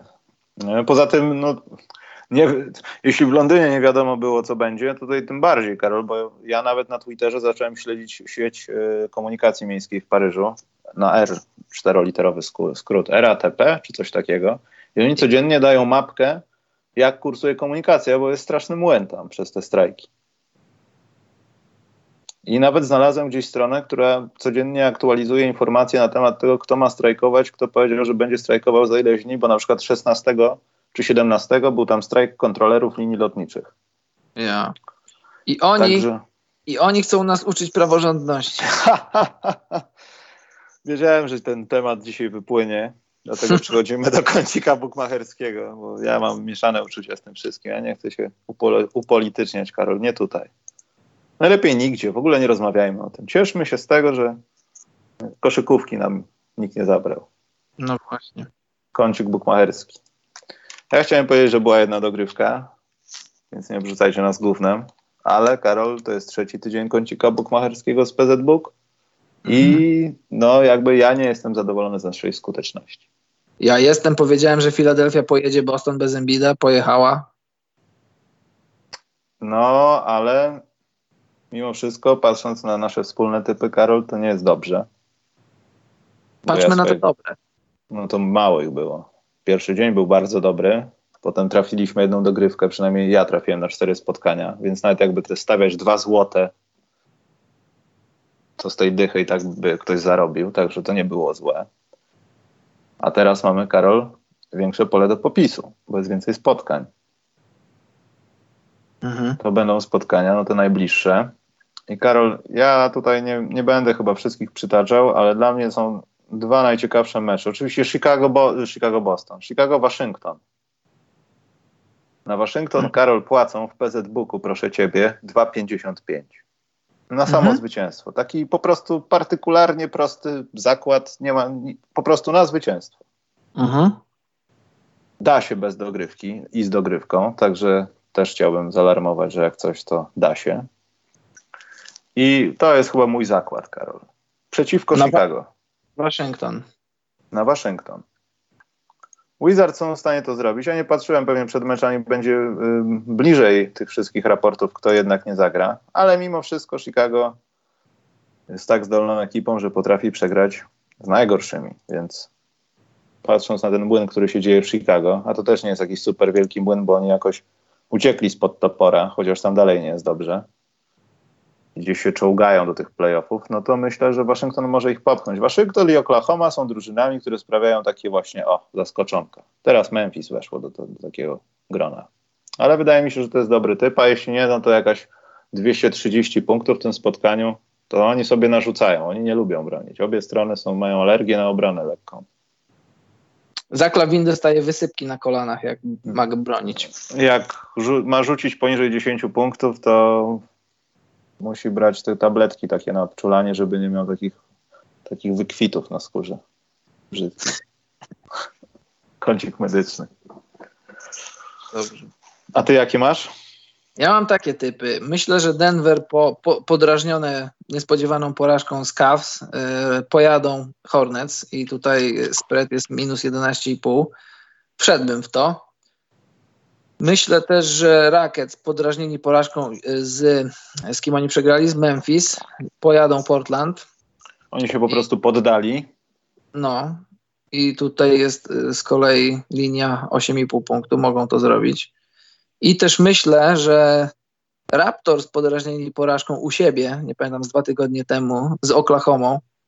Taka troszkę, może nie kontrowersyjna, ale taka trochę śmierdząca końcówka, bo tam były kroki Chrisa Paula, nie zagwizdali, Chris Paul rzucił, przegrali chyba tam, nie pamiętam, nie wiem, 1 posiadanie czy 2, jakoś blisko było. I teraz Toronto gra na wyjeździe w Oklahomie, już jest Siakam, już jest Powell, Gasola jeszcze nie ma, ale 2 złote na Toronto można się pokusić. Ja bym właśnie wręcz przeciwnie. Siakam nie jest chyba jeszcze, co pokazał, do końca 100%. No nie jest jeszcze, ale czasem tak jest, że drużyna jak przegrywa u siebie, znaczy z przeciwną konferencją, że zagra ze sobą tylko jeszcze jeden mecz. I jak jedna drużyna przegra, jakoś tak może nie tyle niesprawiedliwie, co po prostu przegra, to w rewanżu chce się dobrze pokazać i no nie są jakimś tam nie wiadomo jakim Raptors faworytem, ale mogą to wygrać spokojnie. Ja tak się zastanawiam, czy Oklahoma nie jest w zbyt dużym gazie. Gilgeous-Alexander robi sobie 20-20-10. Chris Paul może walczy o to, żeby się jeszcze bardziej pokazać, bo kto wie, może jednak Oklahoma będzie chciała się bawić w transfery jakieś w lutym, chociaż odradzałbym. To jest chyba jeden z tych dni przed All-Star Game, kiedy Oklahoma może wygrać ten mecz. Ale gdybym musiał stawiać, to bym chyba postawił faktycznie na to Toronto, Karol. Jeszcze, wiesz, to ciekawie wygląda San Antonio Miami, tak zauważyłem. Tak, jak najbardziej. San Antonio 2,95 płacą. Zobacz, trochę dziwne jest to, bo kurs jest dosyć duży, bliski 3, ale na handicapy tylko 5,5. Tak, to jest akurat dziwne. No ale to San Antonio myślę, że jak najbardziej ma mecz do wyciągnięcia, ale nie dlatego, że w San Antonio coś się lepiej zrobiło, chociaż jest trochę lepiej. No, zrobiło się lepiej. DeMar DeRozan ma jaja jednak. Wydaje mi się, że to może być trochę mecz, który San Antonio może wygrać przez Miami, a nie przez to, że lepiej grają. Bo Miami też ma takie czkaweczki, że coś się zaciera w tym systemie, podania nie docierają do końca, ktoś szybko zbiera trochę fauli, tak trzeba szybko zmieniać rotację, wiesz. Tak ogólnie to może być dobry mecz. Masz coacha coacha Popa, będą dobre, tak ogólnie koszykarsko to może być dobry mecz do oglądania. Dachy mogą latać po prostu jak jaskółki przed burzą. Przewinienia techniczne tam naprawdę będzie ich sporo. Tak mi się wydaje. Ciekawe, czy są jakieś zakłady na tego typu rzeczy. Co ty, to będzie mecz przyjaźni. Myślisz? Mhm. Może nie będzie tak. Może na przykład Jimmy Butler jest wkurzony na świat i kocha tylko swoich i na przykład z DeMarem dadzą się w bójkę, jakąś dyskusję jakąś na początku. Bo mecz może być, Karol, naprawdę mocny, taki w sensie, jeśli chodzi o wyrównane, wiesz, powiedzmy gdzieś do 5 minuty, 4 kwarty, tam jeszcze mogą być ważne rzeczy. Może dłużej. Dobra, Karol, pytanka. Ja muszę tutaj dotrzeć do tego okna, bo chyba zamknąłem, Karol, bo było na samym wstępie pytanie. Ktoś nas po hiszpańsku przywitał. Kuba Wertel pytał 2 razy aż. Spokojnie, Kuba, my odpowiadamy. Chyba że zapomnimy, to nie odpowiadamy, ale przeważnie nam się udaje. Witajcie, Karol i Michał. Mam do was pytanie odnośnie tego, gdzie według was zostanie wymieniony Tristan Thompson. Może Boston, któremu kibicuję. Chciałbyś oglądać Tristana Thompsona w Bostonie? Ja chyba nie. Ty tak? Ja nie. Ja nie. Także chyba kibic Bostonu też by nie chciał. Bo mam taki problem, Kuba, Karol, to też do ciebie, że nie wierzę trochę w jego wartość. O ile w Kevina Love wierzę, no bo to, co robi, jest dosyć uniwersalne, to nie wierzę w to, żeby Tristan Thompson robił takie rzeczy, które robił w Cleveland, żeby pokazać to, kim dalej jest. Rozumiesz, o co chodzi? Mhm. I nie wiem, czy wrzucony do Filadelfii, czy do, nie wiem, Bostonu, to była, znaczy doświadczony i potrzebny zawodnik w kontekście playoffów jak najbardziej, ale czy po prostu by statystycznie się wyrównywał, robił rzeczy, które miałby robić. Jeff Green czy Tristan Thompson, Karol? Czy to jest prowokacja? Na rynku drużyn, które są o jednego do tytułu? No. Nie wiem, nikt. Tristan Thompson jest na schodzącym kontrakcie i pytanie, kto jest o jednego Tristana Thompsona od tytułu i co by chciał za to dać. Ja wyboru w pierwszej rundzie draftu bym nie dał. Schodzący kontrakt, to co Cleveland po schodzącym kontrakcie, skoro Tristan Thompson też schodzi po sezonie? No moim bardzo zdaniem dobre pytanie. Może być ciężki do ruszenia, tym bardziej, że wątpię, żeby ktoś mu na stole dał przedłużenie kontraktu, że już teraz się deklaruje, że zostajesz, bo po co komu Tristan Thompson? A ja myślę, że jak skończy się sezon, to do Lakers pójdzie. No chciałem powiedzieć Lakers właśnie, że LeBron za bardzo go lubi, wiesz, chyba. Tak, ta sama agencja, koledzy, kobiety w LA. Wspomnienia. Można chodzić w krótkich spodenkach i w klapkach. W tych bamboszach takich tragicznych ze sfuterkiem. Tak. W takich, nie wiem co to jest. Jakieś tam... Co to było? Jak się nazywają takie średniowieczne buty? Ciżemki? Nie wiem. Piszę o to. Ja nie wiem, ja nie widzę, żeby Tristan Thompson był jakimś łakomym kąskiem na rynku wolnych agentów, znaczy na rynku transferowym, bo jego wartość nie jest aż taka już wielka. Następne pytanie jest od Łukasza Chlebskiego. Jaka jest wasza opinia na temat grafiki The Game Has Changed? To znaczy, czy jeszcze wrócą baroni półdystansu w rodzaju DeRozana? I już w zeszłym roku zresztą były takie informacje, że ponoć Mike D'Antoni powtarzał swoim zawodnikom, że albo spod kosza, albo za 3, bo inaczej się nie opłaci. No ale Łukasz, to żaden no-brainer, tak wygląda teraz koszykówka, przynajmniej w NBA. W Europie może nie aż tak bardzo, ale... To też się skupia do tego, żeby ładować truje. Może w mniejszej próbce, może nie ma tych wysokowoluminowych, nienawidzę tego zwrotu, ale taki jest, zawodników, ale wydaje mi się, że niestety po prostu tak jest i możemy tylko podziwiać to, że się nie rzuca osobistych, bo już się nikt prawie nie angażuje wejścia pod kosz, bo się opłaca rzucić truje, bo trzeba wygrać mecz. Po prostu. Ja myślę, że wróci, że rzeczywistość nie znosi pustki i teraz jest ewidentnie pustka, ta grafika dobitnie to pokazuje, ale paradoksalnie midrange jest do wzięcia. No tak, ale masz DeRozana, masz Aldridge'a i widzisz, jakie przynosi to skutki. A dla nich tak naprawdę to jest psychiczna bariera cofnięcia się metr do tyłu, żeby być za linią za 3 punkty. Przynajmniej w przypadku Aldridge'a, który wiesz, 5 lat temu szaleństwem było to, że on stanie w kontrze i 6 metrów od kosza rzuci z pół dystansu na skuteczności 70%. A teraz... Stary, nie rób tego. Niby tak, no wiadomo, że już w takim kształcie midrange nie wróci jak 15 lat temu czy 20, że po prostu, że ludzie sobie będą pykać za 2 punkty, bo chcą sobie pykać za 2 punkty, ale jeśli będzie to zrobione mądrze, jeśli będzie to zrobione w oparciu o dobry fit, tak jak teraz to robią San Antonio. San Antonio w końcu zrozumieli, że nie ma co na siłę kazać DeRozanowi rzucać za 3 punkty, bo on tego nie lubi, nie potrafi, nie wiem co jeszcze. Ale Aldridge, wystarczy, że cofnie swoją wielką stopę o kilkanaście centymetrów i to już przekracza linię i już rzuca za 3 punkty. I fakt, że on wychodzi i wyciąga swojego człowieka, sprawia, że DeRozan może błyszczeć. Dlatego ja uważam, że na ten moment na midrange'u jest bez królewie i ktoś musi zostać królem midrange'u. Kawhi od czasu do czasu walnie trójkę, ale on jest królem midrange'u.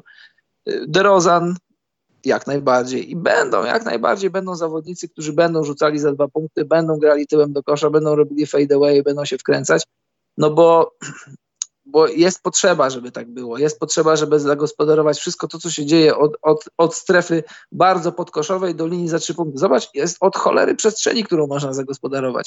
Ja myślę, że to się w końcu stanie. To się nie stanie w sposób taki jak 20 lat temu, ale to się stanie w nowoczesny sposób. Będziesz miał ludzi, którzy grożą trójką, dzięki temu ludzie będą mieli więcej przestrzeni, żeby operować za 2 punkty. A ja myślę, że tacy ludzie są, ale gra na to nie pozwoli, po prostu. Bo w dalszym ciągu, jeśli zrobisz to za 2, to twój przeciwnik zrobi to za 3, ty zrobisz za 2, on zrobi za 3, ty zrobisz za 2, on zrobi za 3 i kto ma więcej punktów. No wiesz, niby tak, tylko wiesz, co jest problemem. Moim zdaniem to jest takie trochę przekłamanie, no bo analytics mówią, że jeżeli rzucasz tam 30 parę procent za 3 punkty, to spokojnie możesz walić, bo wiesz, no wychodzi 10 oddajesz rzutów, 30 parę procent, no to masz koło 10 punktów no. I koło 50% za 2 punkty. Tylko nie mówi się o tym, nie zwraca się uwagi na to aż tak bardzo, że chodzi o 3 punkty niekontestowane, czyli no nie z obrońcą na twarzy, i o 50% rzutów za 2 punkty, które są mocno kontestowane i mocno bronione. Jakbyśmy okoliczności zmienili, to procenty też by się zmieniły. By się jednak okazało, że aż takie bardzo pchanie się do rzucenia za 3 punkty, szczególnie jak nie masz do tego wykonawców, to nie jest aż taka rzecz, którą każdy musi podjąć, jeśli tego nie potrafi, jeśli nie ma do tego wykonawców. Więc no, myślę, że midrange odrodzi się. No, ja myślę, że niestety nie. Albo odrodzi się z konieczności, bo po prostu może nie będzie, chociaż to też jest bzdura, jak może nie być zawodników, którzy będą trafiać za 3 punkty. Ale myślę, że wiesz co, grą końcową jest to, że wejdą do gry jeszcze większe pokłady punktów drugiej szansy, że mimo wszystko ktoś tego Dwighta Howarda będzie nie starał się wykorzystywać jako niekryte ogniwo w ataku, kiedy możesz podać do środka, tylko po prostu, że po tych trójkach ktoś będzie ci zbierał i znowu oddawał. To już kilka razy widzieliśmy. I tak naprawdę dlatego te trójki może nie mamy jeszcze po 200 punktów na mecz, bo nie ma Denisów Rodmanów, którzy zaraz ci cofną na obwód, a ty podasz sobie do kogoś, kto ma 40% za 3 punkty z łuku. Mhm. No i to może być ta obrona, wiesz, ta obrona. Może właśnie dzięki temu San Antonio ratuje sobie sezon, bo zrozumieli, że za 3 trzeba rzucać w dzisiejszej koszykówce. Nawet jeżeli tego nie lubisz, to dla dobra twojego spacingu musisz to robić. I zrozumieli, że DeRozan nie jest starym dziadkiem, ale już pewne swoje tam przyzwyczajenia ma i pewne swoje atuty ma, ale za to można wypchnąć Aldridge'a i wychodzi to z korzyścią i dla Aldridge'a, i dla DeRozana. I póki co wygląda to nieźle i może to ratuje sezon San Antonio. No jeszcze nie wiemy, no bo tutaj się trochę im się wkręciło Memphis, ale to dobrze dla nas, kibiców. Dobrze, patrzę dalej, Karol. Walter Sobczak się znalazł. W Skandynawii przebywa, to jest wszyscy gdzieś poza Polską. To jest słucha nas z Polski w ogóle? I ma pytanie Walter też. Czy to niewłaściwa pora dla Spurs na wymianę i przebudowę? Ja myślę, że nie mają do tego warunków przede wszystkim, żeby teraz to zrobić. Bo albo będą ratowali sezon tymi zawodnikami, których mają plus minus większe jakieś zmiany, mniejsze w sensie, albo nie róbcie tego w ogóle, bo to teraz nie ma najmniejszego sensu. Chyba nikt na stole nie wyłoży nic konkretniejszego niż to może stać się latem. No, a poza tym to nie wiemy, co się dzieje w kuluarach, bo oni być może... Tam były zaawansowane rozmowy z DeRozanem i nie doszli do porozumienia. Może sam DeRozan rozumie, że na wolnym rynku on nie dostanie pieniędzy, jakich by chciał, że to już jest może koniec ery. No, bycia gwiazdą, znaczy gwiazdą.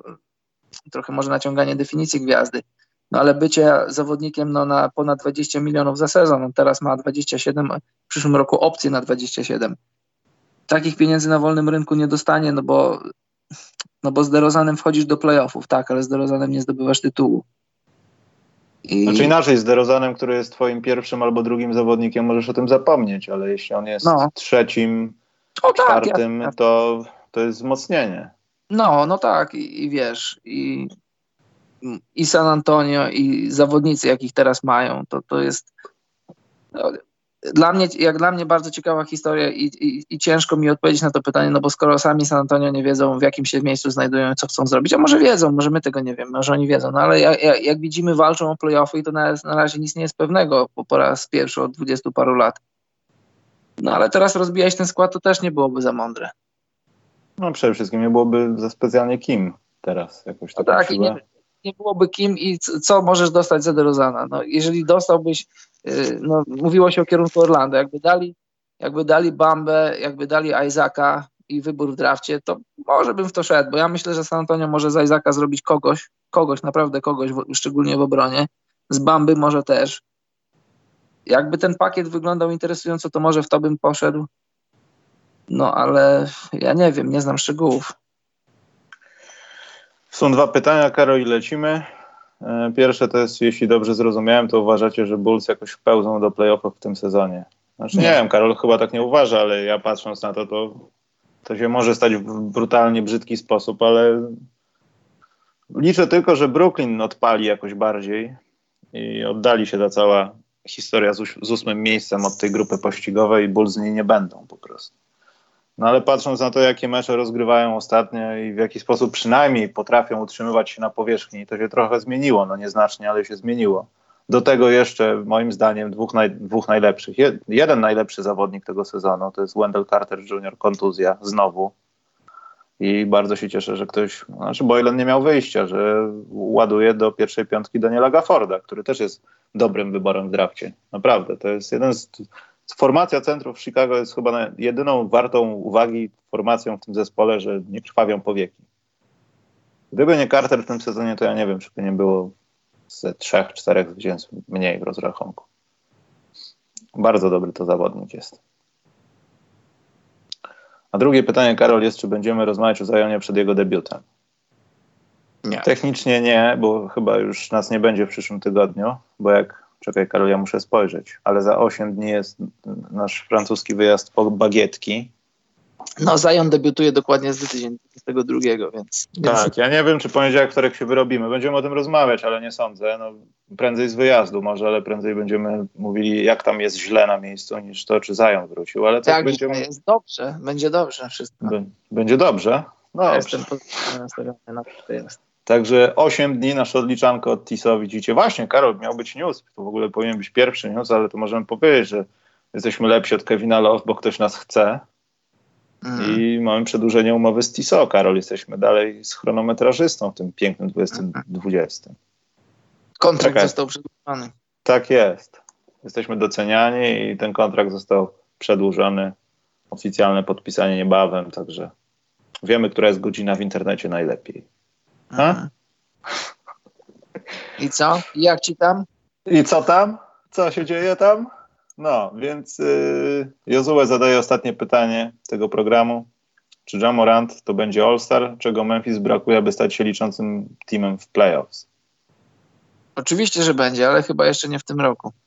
W tym roku może nie, może będzie dyskusja na ten temat, może niektórzy będą niezadowoleni, ale myślę, że trzeba być skromnym, pokornym i moim zdaniem gdzieś tam mógłby się doczłapać jako wybór, ale to chyba nie byłoby też za dobre.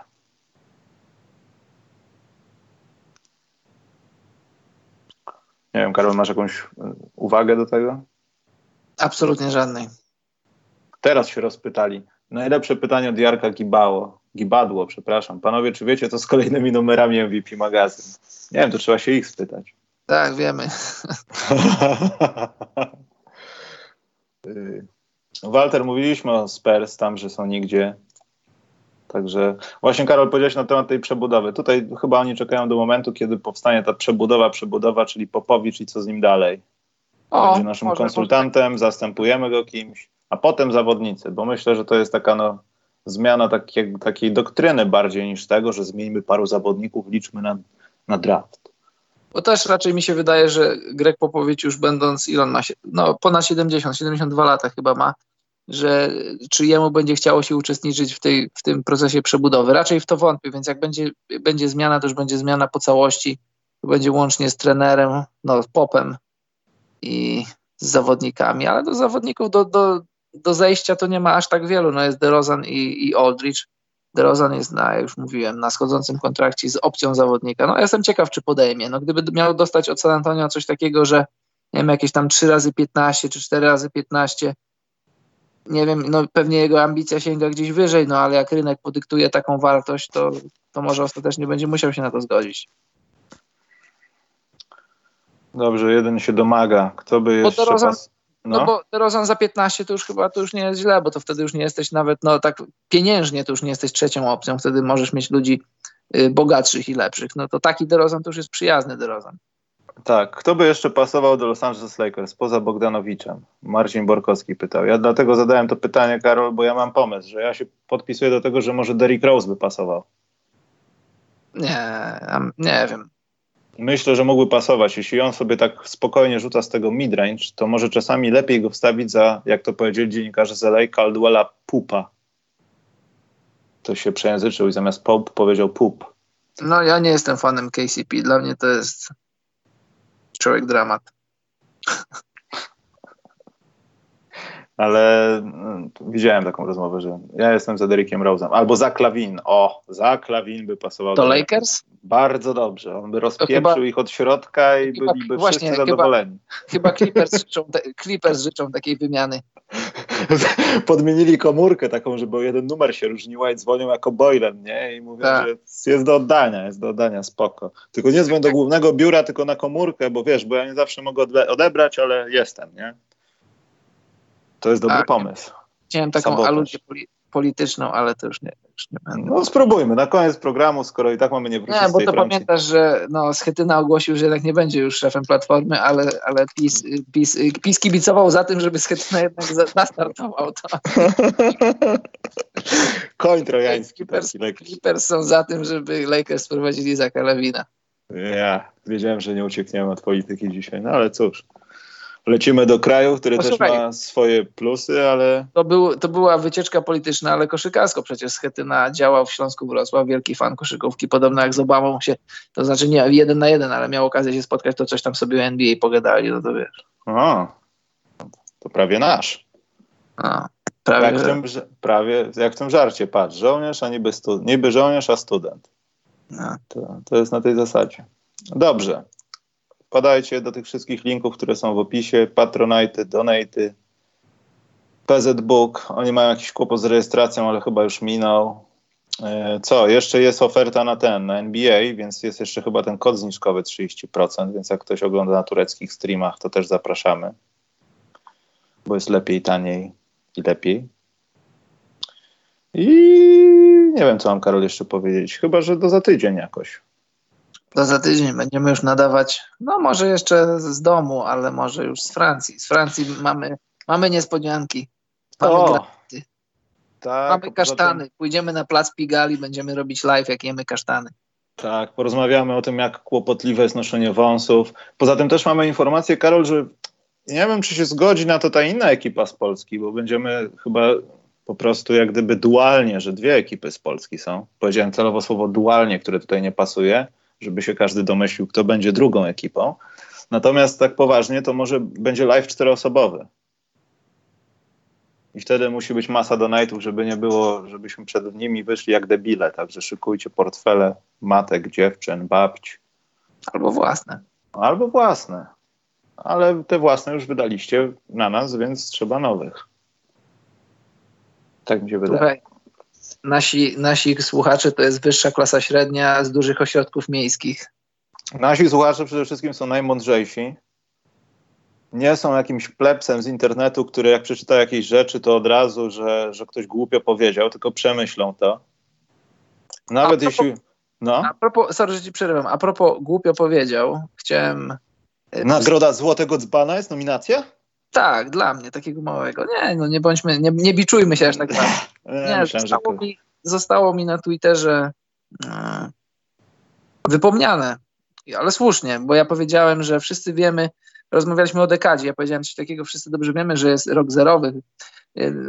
Ja źle się przejęzyczyłem, źle powiedziałem. Chodziło mi o to, że wiadomo, że jak coś się zaczyna, to nie ma jedynki z przodu, ale to jest rok pierwszy, więc to chciałem sprostować i dziękuję za zwrócenie uwagi.